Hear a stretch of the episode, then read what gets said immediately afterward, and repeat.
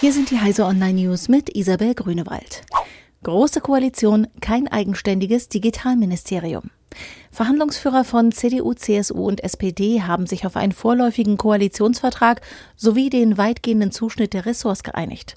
Messenger-Kommunikation und das Darknet sollen stärker überwacht werden. Nicht durchsetzen konnte sich die SPD mit ihrer Forderung, dass auch staatliche Stellen besonders relevante und schwerwiegende Sicherheitslücken melden müssten.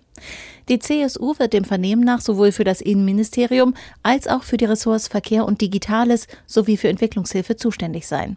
Wobei die Fragen der Koordination der Netzpolitik noch unklar sind. Google kümmert sich um Android-Sicherheitslücken.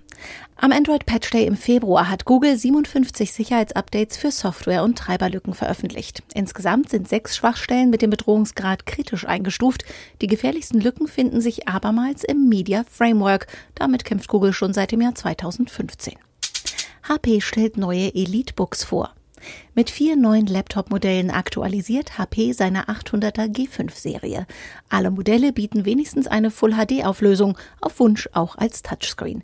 Als Prozessor kann der Nutzer einen V-Pro-tauglichen Core i5 oder i7 Intels 8er Generation mit vier Kernen wählen. Als Massenspeicher dient eine SSD, die bis zu 1 Terabyte fasst. Außerdem sind die Notebooks mit Thunderbolt 3 und einem vollständig aus Aluminium gefertigten Gehäuse ausgestattet. Falcon Heavy ist gestartet. Die Welt hat eine neue, leistungsstärkste Rakete. SpaceX Falcon Heavy hat Dienstagabend ihren ersten Testflug absolviert.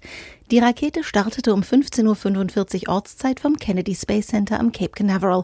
SpaceX setzte dabei gleich drei erste Stufen der Falcon 9 ein, die gemeinsam als erste Stufe der Falcon Heavy fungierten. Gut acht Minuten nach dem Start sind die beiden seitlichen Module am Cape Canaveral sicher rückgelandet. Das mittlere Modul hatte ein Drohnenschiff als Ziel, zerschellte jedoch. Nach der Durchquerung des Van Allen Strahlungsgürtels wurde das Triebwerk der zweiten Raketenstufe noch einmal gezündet, dem Mars entgegen. Diese und alle weiteren aktuellen Nachrichten finden Sie auf heise.de.